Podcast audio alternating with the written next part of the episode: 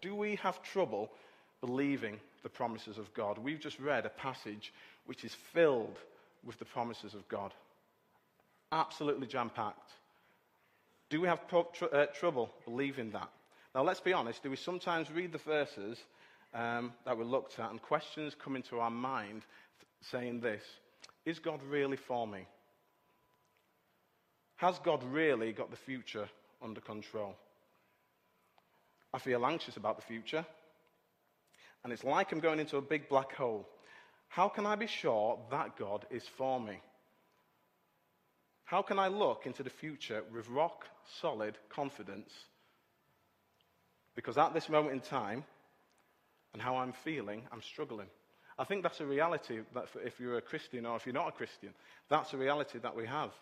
In 2010, a film came out called 127 Hours. I don't know if you've seen it. It was a biographical survival, a survival uh, film directed by Danny Boyle um, about uh, a canyoneer called Aron Ralston. Um, and he was into extreme sports. Uh, if you want an example of that, then we've got our own Andy Brumby there, who does kind of the same thing, jumping off buildings and stuff. Um, now, as he progresses, and as the film progresses, he goes into a canyon called the Blue John Canyon, I think it is. And he goes into a narrow passage, and uh, where boulders are suspended and, and wedged between the walls of the rock, he descends, and then one boulder is jarred loose, and uh, Ralston falls, and then the boulder comes down and traps his arm within this uh, boulder. So he's in the crevice of this rock uh, and is trapped. Um, he initially yells for help, but the extreme isolation of his location uh, means that nobody is within earshot. So he's there and he's destined to die. Aron is completely on his own. He's trapped and destined to die, like I said, and his future looks pretty bleak. The only way, and I'm going to spoil this for you, sorry, but the only way that he um, actually gets out of the canyon is that he has to cut his arm off with a dull knife, uh, which isn't very pleasant to watch, but it's, um, that's the reality. It's a, it's a, true story. Now, I think sometimes if you're a Christian or if, you're a non Christian, we can feel like we're trapped, like we're isolated, and that we're alone. And the future just looks bleak. And the future just looks bleak, and we just cannot really look at it with confidence. The passage tells us that, that, that there is a way that we can have a rock solid confidence, that we can have a faith um, that has confidence in the future. So much confidence that it allows us to take bold and risk taking steps of faith for the future, knowing that God is with us. That's what the passage is telling us. So today we'll look at this. Um, and if you're a Christian, it will give you strength and hopefully will help you to look at the future with confidence uh, and assurance. If you're not a Christian, this passage will challenge you and will introduce you to the God of the Bible who loves you and want you to have a solid confidence in the future. But just to be warned, apart from being in Christ, your future at this moment in time is guesswork. You don't know where you're going. It's a case of, well, we'll, we'll see how it goes. God, at this moment in time, isn't for you. In fact, the Bible says that you're in rebellion to God. So I just want to look at it from both sides. I want to look at it from the sides of if you're a Christian, how it can, it can encourage and strengthen you. If you're not a Christian, I pray that um, it will just give you a warning and, and, and will hopefully allow you to see the truths of the Bible and how God is actually wanting to be for you. That's what he wants, and that's what we want as well. So we're going to look at the passage in three ways. We're going to look at it uh, uh, with, under three headings God's logic, Jesus' death, and our response. So in Paul's letter to the Roman church, from verse 18, from chapter 18, sorry, uh, verses 18 to 39, he's given an assurance of hope, and he argues this with great force. I would recommend that you go back and read from 18. Obviously, we haven't gone uh, that far back tonight. Verses 31 and 39 is a climactic kind of conclusion to Paul's argument. Um, and in, in a nutshell, he says that any opposition from humanity or from Satan himself will not succeed if you are in Christ. Because God is for us. Okay? Any opposition from humanity or Satan will not succeed. That's basically, in a nutshell, what it's saying. Now, there's a key verse which we're really going to focus on, and that's verse 32. And it's where it says, He who did not spare his own son, but gave him up for us all, how will he not also, along with him, graciously give us all things? Now, I want us to really understand what is being said in this verse because this is key, the key to having a rock solid confidence in the future and having a rock solid confidence in the promises that God has uh, given to us. There is a, a beautiful, simple, but yet complex logic that runs throughout, throughout Romans, and it's an argument. And it's an argument from the greater to the lesser. Okay? And I'm going to give you this in an example. Half of this example is made up. Okay? And half of this, this example is real. I'll leave it up to you to decide uh, which you think is made up and real. Okay? I never have the right DIY uh, equipment in the house. Okay, that's um, just one of my things. Uh, so sometimes uh, we have to go to the neighbours and ask for different things. All right, um, and there's at one point we have a small. Uh, I need a small nail, and there's a small picture that I need to uh, I need to put up. Um, and I didn't have the correct nail. Uh, I wanted to ask the neighbour. Now, Amy, my wife, this is an example, by the way. Amy, my wife, would, uh, would say, I don't think that neighbour's going to give us that nail. Okay. My argument to Amy was this person, that, uh, this house that we're living in, okay, was built by our neighbour. Okay. Every brick was laid by them, and he wanted, no, he insisted, no payment all, uh, for the labour and materials. He said if there was anything we would ever need for the house in the future, he promised he would provide it. Okay. So, if he did that for us, if he provided the house and the bricks and the mortar and everything free of charge, I'm confident that he's going to give us a nail.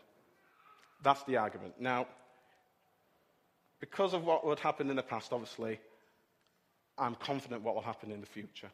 Because of my neighbour's amazing generosity at great cost to himself, personally, financially, uh, physically, um, I'm confident that he will provide in the future. Okay? Now, I know this example is imperfect in a lot of ways, but can we see how this can be applied to the passage in verse 32? He who did not spare his own son, but gave him up for us all, how will he not also, along with him, graciously give us all things? God did not spare his own son, and because he didn't spare his own son, he will graciously give us all things. God not sparing his own son is by far the most hardest and costliest thing he could have ever have done. Now, the reason that might not resonate with us today is because, quite frankly, we've downplayed the cross and we've downplayed God not sparing his son. It's so easy, if you've been a Christian for a while, to let words just wash over you so we can look at that passage and say, He did not spare his own son, and kind of wash over that. I want us to really read over it and think over it and ponder over it, and, and that's what we're going to do in the next section called Jesus' Death. But in the next point, um, sorry, so um, I first want to talk about Paul and when he says about all things and what does he mean. Because if I said to you, what is the greatest gift that God could ever give you, what would you say? Would it be health? Would it be financial stability? Would it be popularity? Would it be success in, in your type of work? What would it be? On the flip side, if you're thinking in Christian terms, um, could it be forgiveness of sins? Could it be the church? What is the greatest gift that God has given us? My argument today is that God has given us Himself. Now let's think about that. If we are forgiven from our sins, why is that? Ultimately, it's so we can have, have a relationship with God, so we can know the creator of the universe. We have a relationship with Him. We are in a church today. Why? Church is a great gift from God. And there's so many great things about church. But ultimately, the reason we are in a church is to point anyone and everyone, including each other, to the God who created us because that's the only way they will have true satisfaction. The thing that blows me away on a permanent basis is that we get God. If you believe that God created the universe, we have access to him, and that's his gift to us. And if he's given us himself, he gives us all things. In verse 31, it says, What then shall we say in response to these things? If God is for us, who can be against us? Your answer to that question could be everybody. Who can be against me? Everybody. My work, my family, everybody's against me. Jesus even said that you will be opposed because of him. There will be struggles. In the book that I just spoke about, Future Grace, John Piper says this. He says, What did Paul mean when he said, If God is for us, who can be against us? I think he meant, Who can be successfully against us? What opposition could ever be against us that our Almighty God could not transform for our benefit? The answer is none. There is nothing that can successfully defeat us within this world even to the point of death. Because even at the point of death, our souls get released to be with God forever. In 2 Corinthians um, chapter 4, verses 7 to 9, it says, But we have this treasure in jars of clay to show that this all surpassing power is from God and not from us. We are hard pressed on every side, but not crushed, perplexed, but not in despair, persecuted, but not abandoned, struck down, but not destroyed. We are overwhelmingly more than conquerors.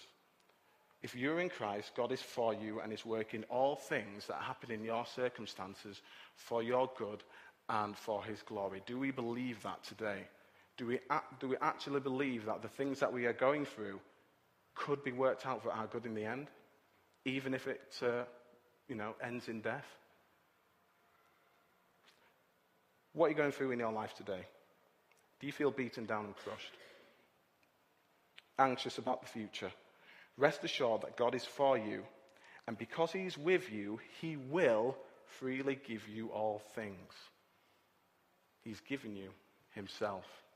I hope that's clear, because if God has given Himself to us, there is nothing that can break us. We may be, uh, have anxieties, as Jesus did. We may have worries, but the God of the universe is with us within all those situations. And he will eventually turn everything to good. There's been plenty of times within my life, and I'm sure there's been plenty of times in your life, when you've looked back on situations, and hindsight is a great thing, where you've looked back and you think, that was a horrible scenario, but look what God has done through that. I can testify to that, and I've had conversations with people who can testify to that as well. Okay. So try to look with confidence in the future as opposed to looking at your situation now and focus on the promises that God has given us because He's given us Himself. So that's the first point God's logic. God says, God did not spare His own Son. And because He didn't do that, He freely gives us all things. The greater thing for the lesser thing. Okay? God didn't spare His Son, so He will give us all these things. Now, Jesus' death. Like I said within the first point, the reason that logic will, might not resonate with you today is because we've downplayed the cross.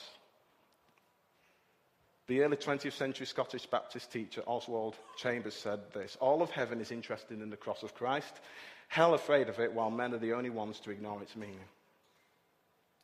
There is a problem in the church today because the cross tends to be downplayed and the logic that I stated that in my first point, for that to hold significance, we must grasp the weight of what it's actually saying. He who did not spare his own son, but gave him up for us all. One of the reasons we downplay the cross is we downplay God. And we bring him to our level. What's your viewpoint of God? We tend to shrink him in our uh, shrink him down to our level, and, and so we're comfortable. We try to put him into a box. I know I do, but God cannot be put into a box. C.S. Lewis in Chronicles of Narnia, there is an interaction between some of the characters, and um, they're talking about Aslan, who represents Jesus uh, within, uh, within the uh, story, and they say about Aslan, Aslan's characteristics, and Aslan says that, and they say about Aslan that he is good but he is not safe. God is a good, loving Heavenly Father. But let's not try to put him into a box and think he's a nice, comfortable, safe God that we can just place there. He's not safe. God is a God of love, but he also, he's also a God who hates sin. Sin cannot be in the presence of him.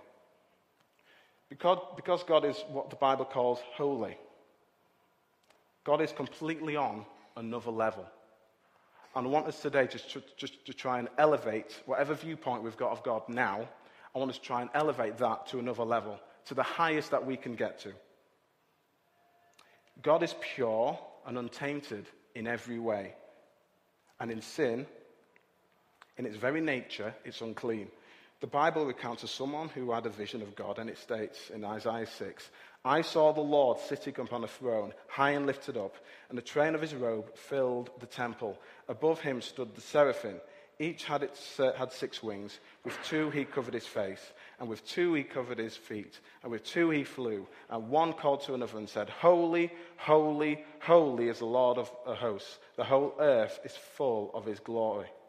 God is a different class. Is completely and utterly on another level. I've heard it said before that our vision of God, that humanity's vision of God, is like getting a matchstick and lighting a fire and then comparing that to the sun.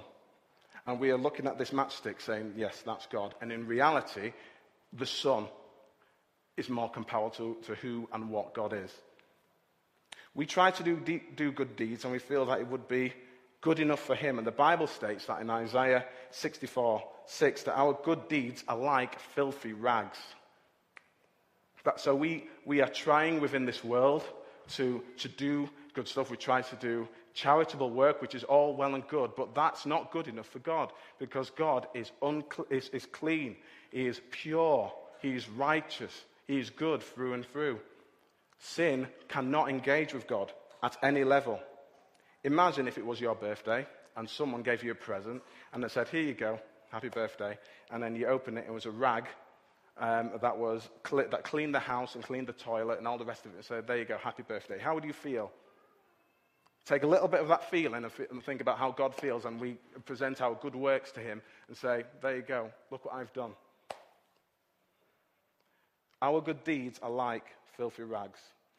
Regardless if you're a Christian or non Christian, we all agree that we're not perfect. As the regular saying goes, as we make excuses for ourselves and we make excuses for uh, other people, nobody's perfect. That's what we say. We all agree on that. Just before I was leaving to come here, I was just quickly on Facebook. Um, I'm not obsessed, but um, I was quickly on it. And someone put this quote up No one in this world is pure and perfect. If you avoid people for their mistakes, you will always be alone in this world. And I just thought, wow, that's, that's fantastic for this. So it was one of those positive messages that, the, that they put out sometimes. It, and that, and that person isn't, um, isn't a Christian. We agree that no one's perfect. We can't even, I think, and I think we also agree that we can't even keep to our own standards. I can't keep to my own standards.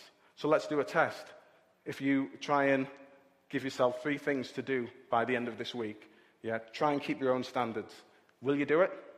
Most of you will fail because it's just impossible to do. Some of you may actually pass and keep the three things, and you think, yes, I've done it, how good am I? But then, then you've actually failed because you've, uh, you've become proud. And the pride is what kicked Satan out of heaven in the first place. So in reality, we all come under the same boat. I hope you understand what I'm trying to say. No one is perfect. We, are never going to be perfect. And us even trying to think that we are going to be perfect and, and good enough for God is just a joke. Okay, so you may ask, well, what's so bad about sin? What is it? Romans 1.25 says, um, they, meaning humanity, exchanged the truth about God for a lie and worshipped and served created things rather than the Creator, who is forever praised. Amen.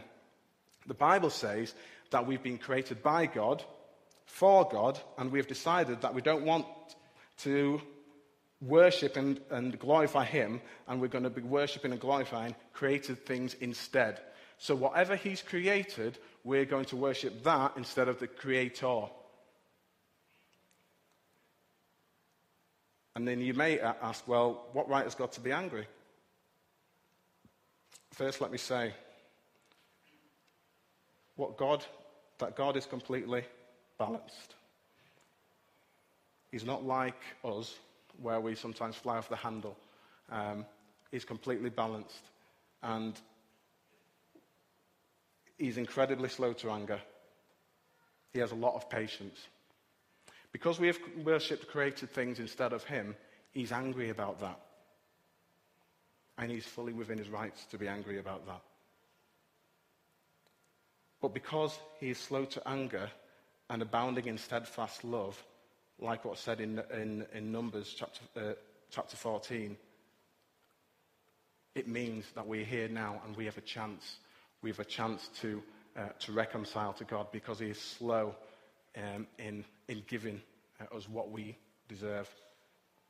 Here's the reality God created me and you in his likeness and image. The Bible says he knew us from when, uh, within our mother's womb. He has formed and created us. We're living in God's world. We're eating God's food. We're breathing God's air. And we're using the gifts that God has given us.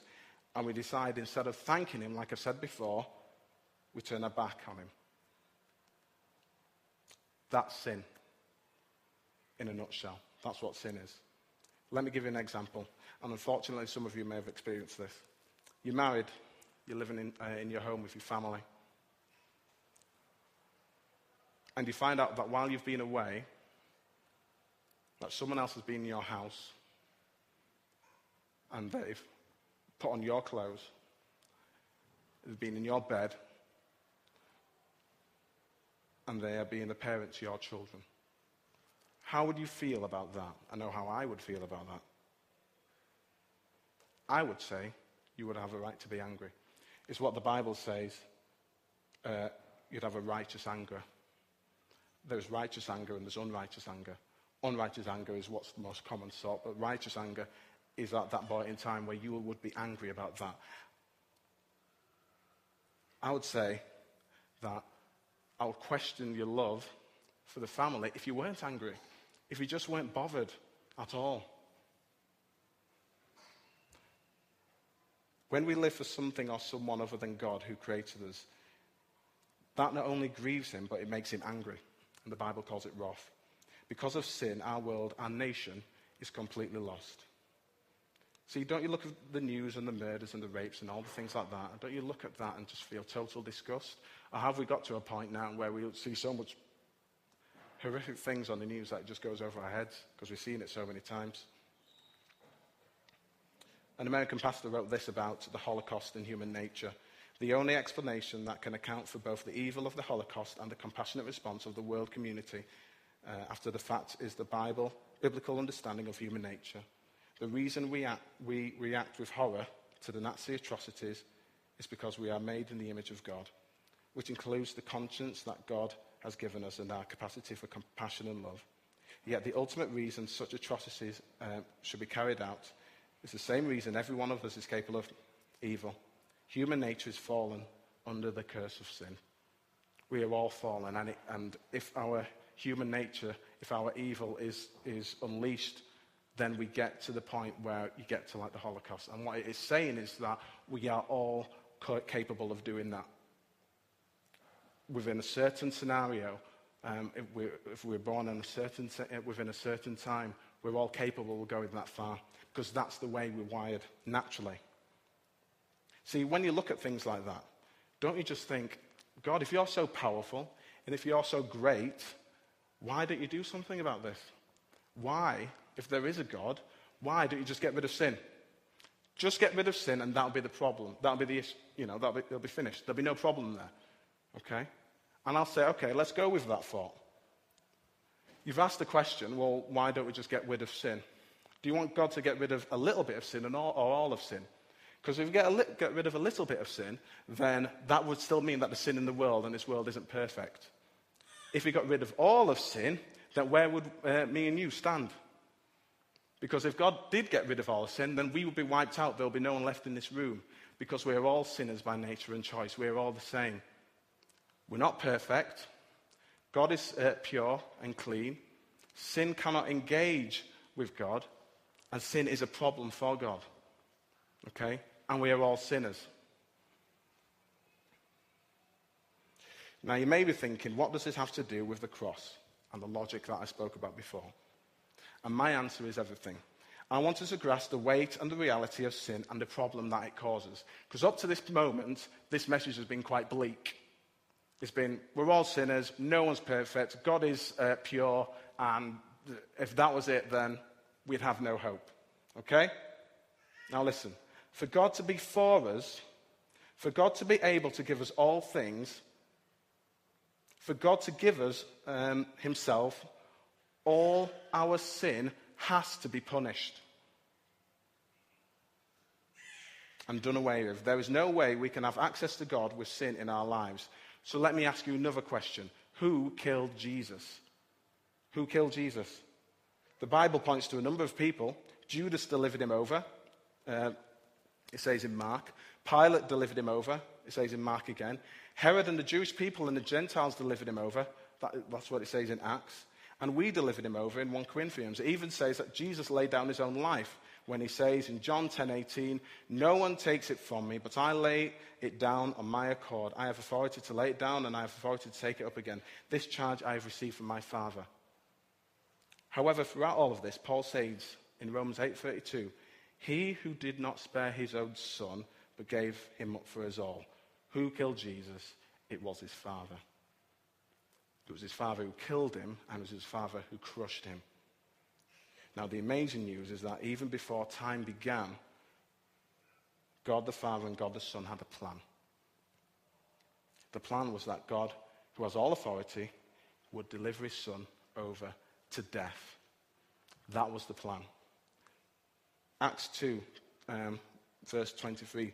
This Jesus was delivered up to, according to the definite plan and foreknowledge of God. God. Isaiah 53 puts it even more bluntly. Surely he took up our pain and bore our suffering. Yet we considered him punished by God, stricken by him and afflicted. But he was pierced for our transgressions, he was crushed for our iniquities. The punishment that brought us peace was on him. Yet it was the Lord's will to crush him and cause him to suffer.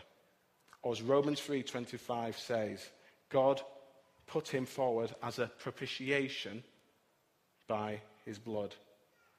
Why did God not spare his own son, whom he had a perfect relationship with? Because it was the only way that God could spare us. That is why. The curse of our sin, the wrong that, we, that we've done, because of God's holy anger, had to be poured out somewhere. And there's only two places where it could go. It either goes to Jesus or it goes to us when we finally die. Two places. Now, propitiation means that God's anger was placed on Jesus, and in that, God was satisfied with that. The holy God that I spoke about, who we compare to like a matchstick, and we compare, it's like comparing a matchstick to the sun. He was satisfied in what happened to Jesus with his, holy, with his anger towards sin. Now, if Jesus takes our place, our sins has been punished. Past, present, and future. That's a great hope within Christianity. That's the gospel. We are clean before God, before a righteous, holy God. We are clean before Him and we can call him Father and we can have a relationship with him. That's the great hope, and that's a great message. If anyone knows me well enough, you know that I, I like, my, like my films. Um, the whole Batman trilogy has been, um, you know, one of the one of the big ones, and it's uh, um, one of my favourites. I think uh, the second one, Batman's voice was a bit dodgy, but uh, other than that, I think it was fine. Um, so we've got Batman Begins. I won't give any spoilers away. We've got Batman Begins, which is the um, kind of origins of him. We've got The Dark Knight, where um, it ends by Batman actually taking um, uh, the blame for something he hasn't done. Okay, and hence the title. Um, and Commissioner Gordon, who's kind of Batman's friend within all this, he's, um, he knows it all, but he keeps it to himself because it could uh, lose him his job. Okay, so that's kind of like The Dark Knight. Dark Knight Rises then. Um, there's this young upstart called John Blake, who's a, uh, was a, was a, a police officer, an up and coming police officer. And he keeps on having, I don't know if you've seen the film, but they keep on having this argument, him and Commissioner Gordon, and he keeps on say, saying, Tell me about that night. You know, Batman doing all these things and killing all those people. It just doesn't seem like him. And Commissioner Gordon doesn't really give an answer. Okay. And then it gets to a, the point where it's, it's, it, the, film is um, amping up. And they're having this argument again, and Blake tell, says to him, Tell me about this night, that night, to Commissioner Gordon. And he says to Commissioner Gordon, You betrayed everything you stood for because you knew the truth. You knew that Batman was innocent. And the Commissioner Gordon says this He says, One day, you may face such a moment of crisis. And in that moment, I hope you have a friend like I did to plunge their hands into the filth so you can keep your hands clean. Now, without Jesus, you're in crisis.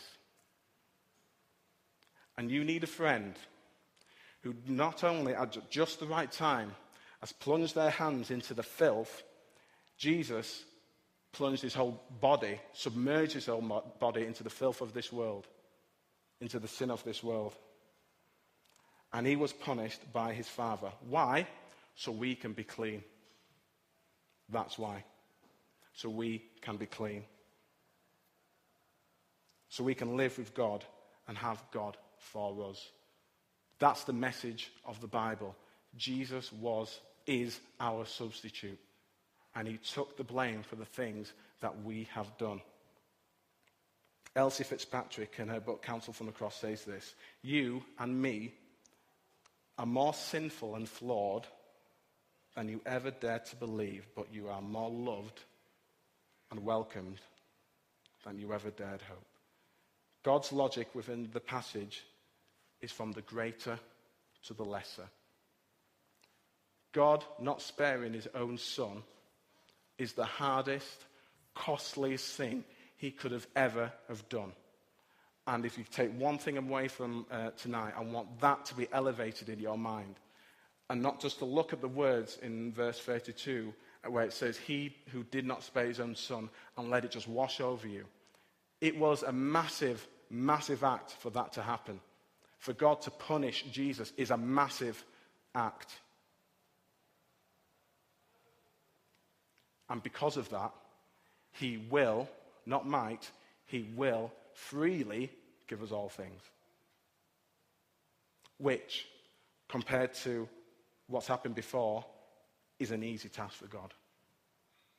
I hope that makes sense. From the greater to the lesser, he did not spare his own son, and because of that, he will freely give us all things.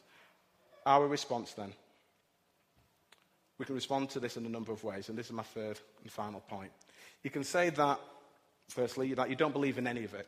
You can say that I will, I will deal with the sin myself. I'm, I'm fine. I don't believe that God is God. I don't believe that Jesus died for my sins. I don't believe I can have confidence in the future. And because of that, I'm fine. And, um, you know, I'll, I'll take it. And what I would do, I would plead with you and just say that ask God to open your eyes. If you have an inkling that there, is a God, ask Him to open your eyes. Ask Him um, to give you the motivation to keep coming to things like this. Ask Him to uh, uh, give you the motivation to keep asking questions because God is real. Because God is real. And um, we do not want God's wrath to be upon you. So I would ask him for that. He's provided you a way out. In 2 Peter 3 9, it says, The Lord is not slow in keeping his promise, as some understand slowness.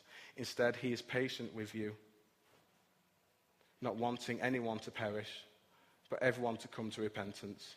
He wants, to put you, uh, wants you, you to put your trust in what Jesus has done, and he wants to give you all things.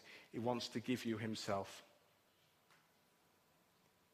In uh, the second point, the second way you may say, I believe this, you may say, uh, I believe in what Jesus has done on the cross.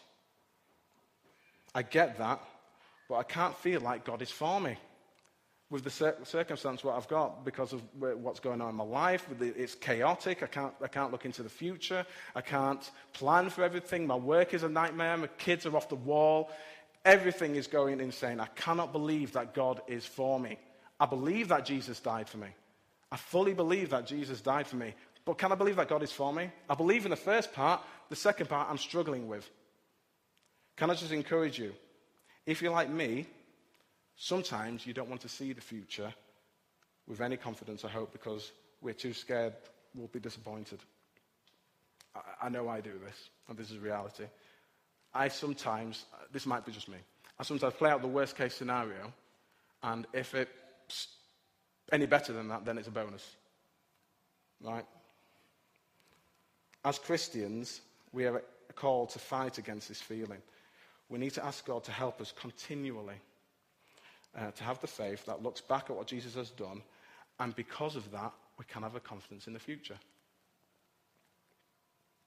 And we can have a confidence that He will give us strength in the future as well.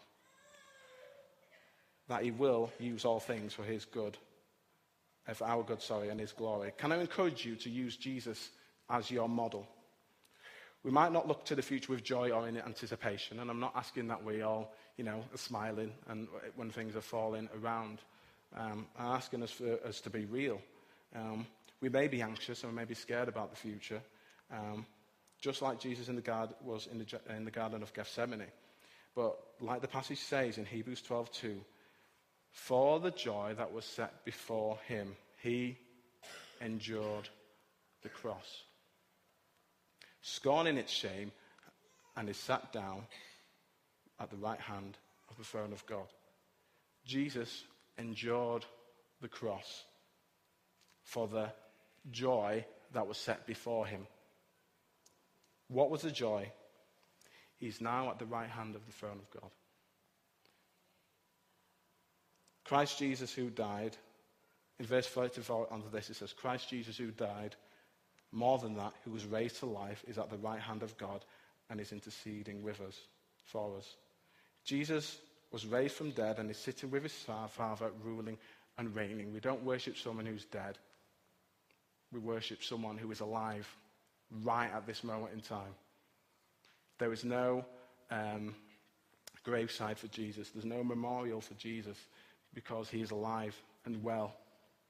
And he knew and he was confident of the future um, when he was in the Garden of Gethsemane.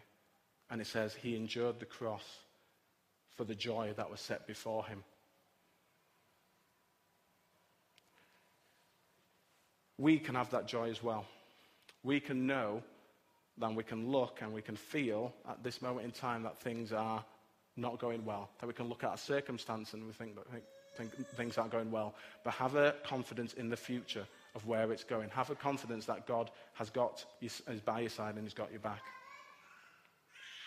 It's the fulfillment of Psalm 84, 11 and 12, where God says, um, where the psalmist says, No good thing does he withhold from those who walk uprightly. O Lord of hosts, blessed is the one who trusts in you.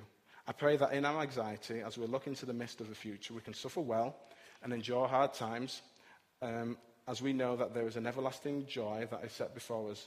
Let's try and be people of rejoicing and rejoice in the hope that is set before us, not our current circumstance. Because it's very easy to navel gaze and look down. And it's very easy for us to not look forward and not know that God is for us. So let's keep going. That's part of what church is about, spurring us on. I like what Martin said in terms of the life groups. That's a great way of um, being part of a community, knitting, where we can spur each other on. Because living with it in this world isn't easy. I know that. But we need each other um, to keep going. And then the third response, and the final one, is, is that you can believe uh, everything that's been said. You believe that Jesus has died. You, um, you believe that your future is secure. You believe both sides of it. But there's one thing we keep all this amazing news to ourselves. It's like we've become like Gollum, and we have all these amazing jewels, and we have all these, this, this, these amazing riches that we've got, and, and, we, and we keep it to ourselves. See, Jesus commands us to not only believe that, but to go out and make disciples with his authority. The passage has given us assurance that our future is secure and that all things will work out for our good. We are safe in Christ. No matter what happens in the future, we are safe in Christ. So that allows us, that frees us up to take risky, bold, God glorifying steps of faith into the future, knowing that God is going to be with us. Am I saying that's going to be easy? No. Am I saying that every circumstance we, we you know, we're working, you know, things are going to work out fine? No. What I am saying is that God is going to work everything that happens around us for our good and His glory. And let's believe that. The Christian life is believing um, something and living it out, practically living it out.